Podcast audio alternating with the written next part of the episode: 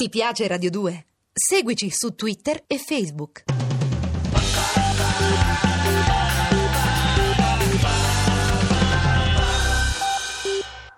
School of Rock.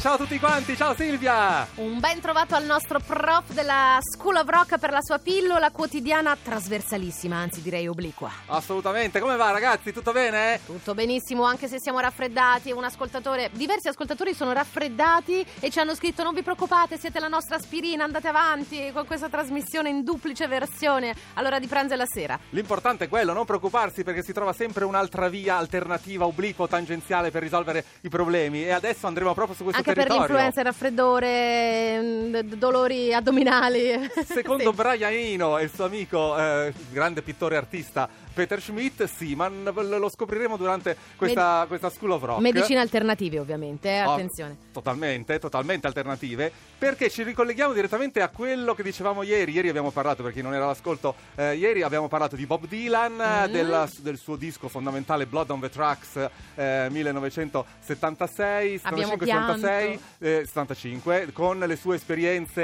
eh, pittoriche, le sue esperienze artistiche, ehm, dettate soprattutto dal maestro eh, Norman Raiben, un pittore russo che lui aveva incontrato nell'estate del 74 e che, gli- che assolutamente gli raccomandava percorsi non rettilinei. Mai, eh, mai, sia- mai dritti, mai. sia sulla pittura eh, eh, sia su- sulla musica e oggi ci siamo proprio esattamente sullo stesso territorio. Cioè?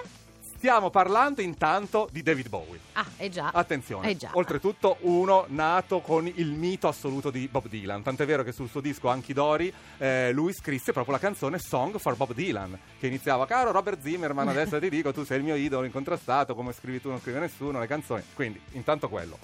Eh, Non solo David Bowie, eh, naturalmente fra i grandi artisti è cresciuto con il mito di Bob Dylan, però lui l'ha espresso, proprio l'ha espresso, espressamente dichiarato con la canzone. Ma noi andiamo in un punto cruciale, anche, anche qui, come per Bob Dylan ieri, della carriera di, di David Bowie, ovvero sia a metà degli anni 70. Incastoniamo un po', facciamo un po' il quadro. Che succedeva a metà degli anni 70? Lui, avendo archiviato più o meno il personaggio di Ziggy Stardust, si era lanciato in America, aveva, avuto una sta- aveva vissuto una stagione trionfalissima in America, due anni a Los Angeles, mietendo successi dal vivo, dischi, perché aveva fatto praticamente poi Diamond Dogs, eh, poi aveva fatto Station to Station, il live dentro molto farcito, ispirato dal Philly Sound di Philadelphia, aveva fatto proprio, proprio delle, delle musiche americane lontane mille anni luci da- da- da- diciamo, dalle, sue, dalle sue cose di Ziggy Stardust, dal glam rock inglese e aveva vissuto due anni trionfali, drogatissimi anche a dire la verità, Eh, a Los Angeles. Up.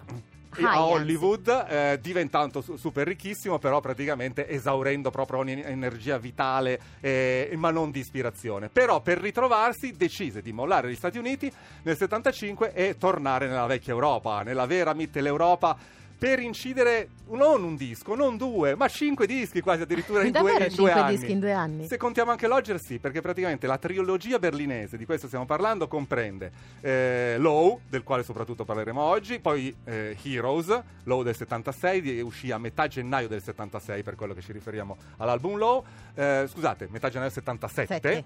Poi Heroes che uscì alla fine del 77 e poi anche Lodger che uscì un anno e mezzo dopo e che fa parte. In più i due dischi con Iggy Pop, Eh perché contemporaneamente lavorarono agli Hansa by Wall, ai mitici studi vicino al muro di Berlino, eh, epoca 76-77, al, al rilancio di, di, di Iggy Pop con Idiot e Last for Life. Ma tu che sei prof un, un super appassionato di punk, qui stiamo parlando, mi, mi- mi- mi citi l'anno del punk, no? 1977, velocemente perché chiaramente non possiamo stare qui a fare una lezione lunga su, su queste intersezioni fantastiche, ma che rapporto c'è tra il punk e David Bowie? Domanda da un milione di dollari. Allora, su- intanto il, il David Bowie di Ziggy Stardust era un idolo anche per i punk, insomma, era uno che aveva segnato la strada, eh, un cavaliere della- dell'avanguardia, un cavaliere alternativo. E poi ci arriviamo subito ascoltando Perfetto. praticamente fra pochissimo il primo pezzo eh, tratto da Low, perché praticamente lui si è ritrovato insieme con Iggy Pop, perché c'erano andati insieme, in questa Berlino eh, post-bellica, ancora attanagliata da- da- dalla mancanza di libertà, nel senso che Berlino Ovest era incapsulata nella cortina di ferro, era- eravamo nel 76, quindi Cupa. ancora cupa, rovine ancora della seconda guerra mondiale, però dei musei meravigliosi dove passare ore e giorni eh,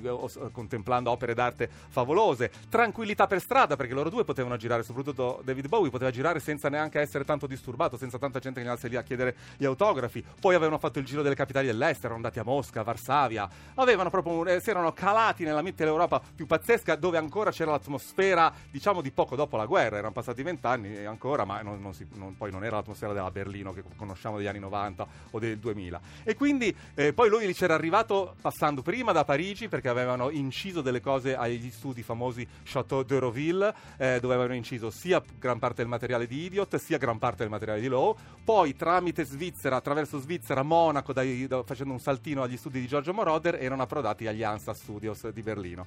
E qui, insieme con Tony Visconti, produttore, e con il grandissimo Brian Anino, i- praticamente el- rielaborò del materiale che lui aveva già scritto per la colonna sonora dell'uomo che cadde sulla terra. Lui aveva fatto il film, grande il film, film con da, da protagonista con eh, questo sguardo appunto alieno e spaesato che se avete visto insomma non dimenticate facilmente. Uscito nel 75, lui aveva, scritto- aveva composto per la colonna sonora, che però poi per tempi di lavorazione non erano stati potuti utili- eh, essere utilizzati questi brani. E allora li riciclò e li riprodusse di nuovo e li ri- reincise per Low. Sul Low doveva chiamarsi inizialmente eh, il, un disco, il disco era New Music Night and Day. Night and Day, Night and. Day? New Music Night and Day, nuova New Music musica Night per il Day. giorno e per la notte. E infatti le due facciate sulla edizione originale su LP sono molto diverse. La prima facciata con quattro pezzi cantati e due strumentali, la seconda fa- facciata tutto strumentale ambient dove Brianino Mette cioè, la mano. mette la mano.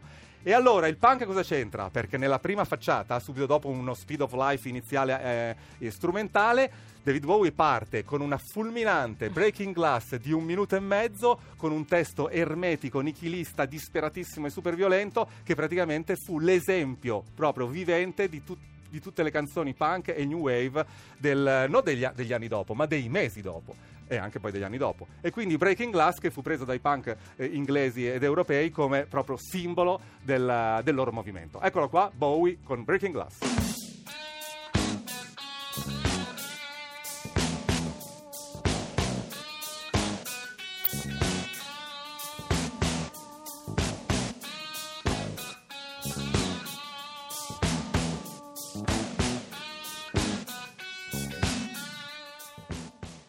Baby, ho di nuovo rotto dei vetri sulla tua stanza, nella tua stanza. Stai a sentire, guarda che sul eh, tappeto ci sono dei disegni terrificanti, orribili che ho scritto, che ho, ho disegnato e quindi non devi guardarli. Eh, tu sei una persona così meravigliosa, però hai dei problemi. Oh, oh, oh, oh. Non ti Dio. toccherò mai. Mamma mia, ma queste sono allucinazioni pure. Questo è il testo di Breaking Glass, quindi da qui si capisce perché i punk impazzirono subito positivamente per, per un lavoro del genere. Invece i fans del Bowie degli ultimi anni, dei due anni americani, eh, quelli di Fame, in collaborazione con John Lennon, di Golden Years, del Soul, del, di un Quello un pop, pochino più ripulito, è più pop, sì. eh, rim- rimasero completamente spiazzati e dissero ma che cos'è questa cosa qua? No, un, un disco terrificante anche perché qui c'era pesante, la- la- oltre all'atmosfera decadente proprio di Berlino, delle città che, avevano- che stavano visitando insieme con Iggy Pop e Brianino, c'era anche l'influenza della musica del krautrock, della certo. musica elettronica tedesca, i Tangerine Dream, i Noi, i Kraffer, i Corrieri Cosmici, eh, tutta la musica che... I corrieri cosmici. Cosmic Cur- Cosmice Couriers. Ah, scusami, no? è vero, mi Sì, sì. mancavano questi. Eh, erano fra gli iniziatori della, della musica elettronica d'avanguardia tedesca de- del ro- virata sul rock del- della me- prima metà degli anni 70 molto molto apprezzata da David Bowie. E da Brian Eno attenzione qui c'era di mezzo il grande vate dell'ambient music che ormai si era lanciato perché due anni prima aveva fatto Discrete Music eh, praticamente l'inizio del, del movimento ambient mu- musicale tutta musica strumentale ehm, ispirata da, dai John Cage poi ripresa da Philip Glass. Una particolarità Philip Glass nel 93 il grande compositore eh, ha, rifatto una sinfonia intitolata Low e ispirata direttamente dal lavoro di David Bowie e, e Brian Eno poi c'era un, un- un metodo, David Bowie aveva recuperato dai tempi di The Man Who Sold the World un sistema di, di elaborazione musicale di questo tipo di lavorazione, e cioè prima registravano la ritmica, poi eh, mettevano gli assoli, le cose varie, per esempio gli assoli di chitarra di Ricky Già, Gardner già questo è pazzesco, prima Salomar. registrare la ritmica, no? Di solito prima si individua una melodia e poi dopo no, ci no, mette perché lui arrivava con pezzi che non erano granché fatti, aveva solo delle bozze. E poi alla fine metteva sulle voci, ma alla fine anche settimane dopo. eh, e questo succedeva tra il settembre e, e la fine del 76. Eh, abbiamo detto che questo disco uscì a metà del gennaio, però Brian Eno si portava dietro anche e presentava per, per la prima volta una sua idea di come procedere a, a, a registrare dei brani, una ho sua paura, idea ho lavorativa paura. negli studi. Ho paura perché le idee di Brian Eno sono pazzesche. Quella delle strategie oblique che aveva, che aveva E ci- e ci elaborato. risiamo all'obliquo. Esatto, aveva elaborato con l'artista Peter Schmidt, che era un artista Eh, minimalista che è berlinese, che però poi si era trasferito negli anni 60 a Londra, aveva fatto delle cose fantastiche, performer, pittore, eh, musicista, soprattutto sul campo sperimentale elettronico, aveva fatto degli spettacoli di luci all'UFO Club, quello dei Pink Floyd, dei Pink Floyd, nel 66-67, aveva lavorato e esposto un sacco di opere all'ICA, all'Istituto d'Arte Contemporanea di Londra, e praticamente erano diventati molto amici eh, e, e insieme a lui aveva elaborato nel 75 questa idea che continua adesso, ci sono ancora, eh, siamo arrivati alla quinta edizione di queste strategie oblique che sono in pratica un mazzo di carte Sì. eh, direttamente collegato e ispirato agli, all'I Ching eh, cinese eh, e anche naturalmente ai tarocchi. Sono 124 carte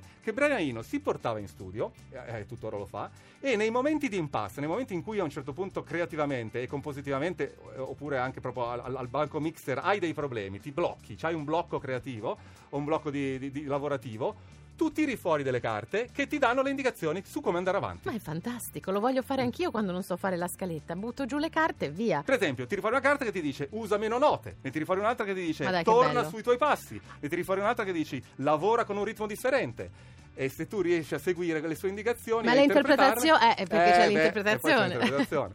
Eh, naturalmente un Pazzesco. musicista di stampo classico come Carlo Salomar, il chitarrista, rimase Di sasso. di sasso e si ribellò un po', dice no, io non voglio lavorare così. Io mi rifiuto. Comunque il risultato fu veramente fantastico, soprattutto col senno di poi, perché Low, lì per lì appunto abbiamo detto che spiazzò di più, eh, non vendette tantissimo subito, però poi alla distanza è considerato una pietra miliare della produzione di David Bowie e un album che poi ha condizionato la storia del rock negli anni a seguire. Anche per esempio U2 di Acton Eh, Baby, no? infatti poi l'hanno chiamato parlavamo. Brian Eno. Allora, siccome dal lato de- del giorno abbiamo messo prima cosiddetto Breaking Glass, eh, del lato notte non possiamo, anche se sono tutti strumentali, non possiamo ignorarlo. E allora abbiamo preso un estratto di questa Varsava, che oltretutto ispirò i Joy Division, perché i Joy Division prima di chiamarsi Joy Division si chiamavano Varsava, e ce l'ascoltiamo, un, un estratto di Varsava da Low di Bowie.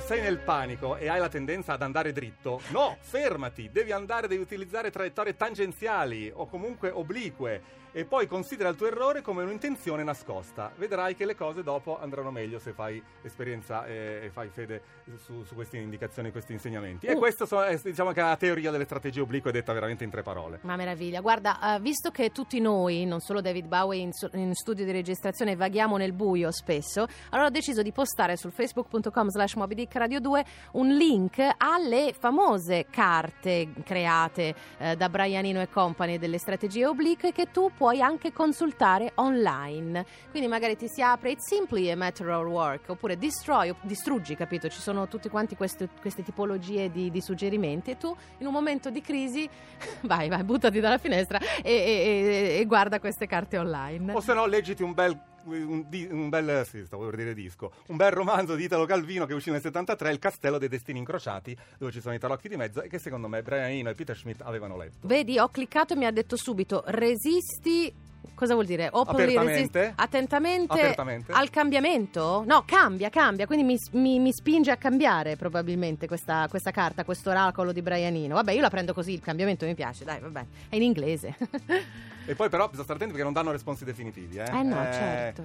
Bisogna vedere un po' poi cosa succede man mano che si, il work in progress eh, che, che- che- che si dipana. E il work in progress che, si- dipanò dal 76 in poi per Bowie e per Ino fu fantastico perché se non ebbe un successo enorme commerciale Low, lo ebbe Heroes dell'anno dopo, che uscì praticamente qualche mese dopo e che riportò Bowie in vetta a tutte quante le classifiche. Un qualche, cos- qualche cosina di commerciale aveva cercato comunque anche di farlo in Low e allora adesso vi saluto eh, con la Sul canzone pezzo pop, sul diciamo. pezzo pop su- siamo sul 45 giri che c'erano ancora all'epoca sul singolo eh, che è tratto da Low e che praticamente è un po' dance e recupera quell'atmosfera dance che a Bowie sono sempre piaciute eh. non, le- non le ha mai tralasciate in nessun suo disco eh, neanche dal vivo ragazzi No, grazie mille. Domani ci ritroviamo con eh, qualcosa di meno allucinato, ma di altrettanto super interessante della storia del rock, ok? speriamo ciao Sound and Vision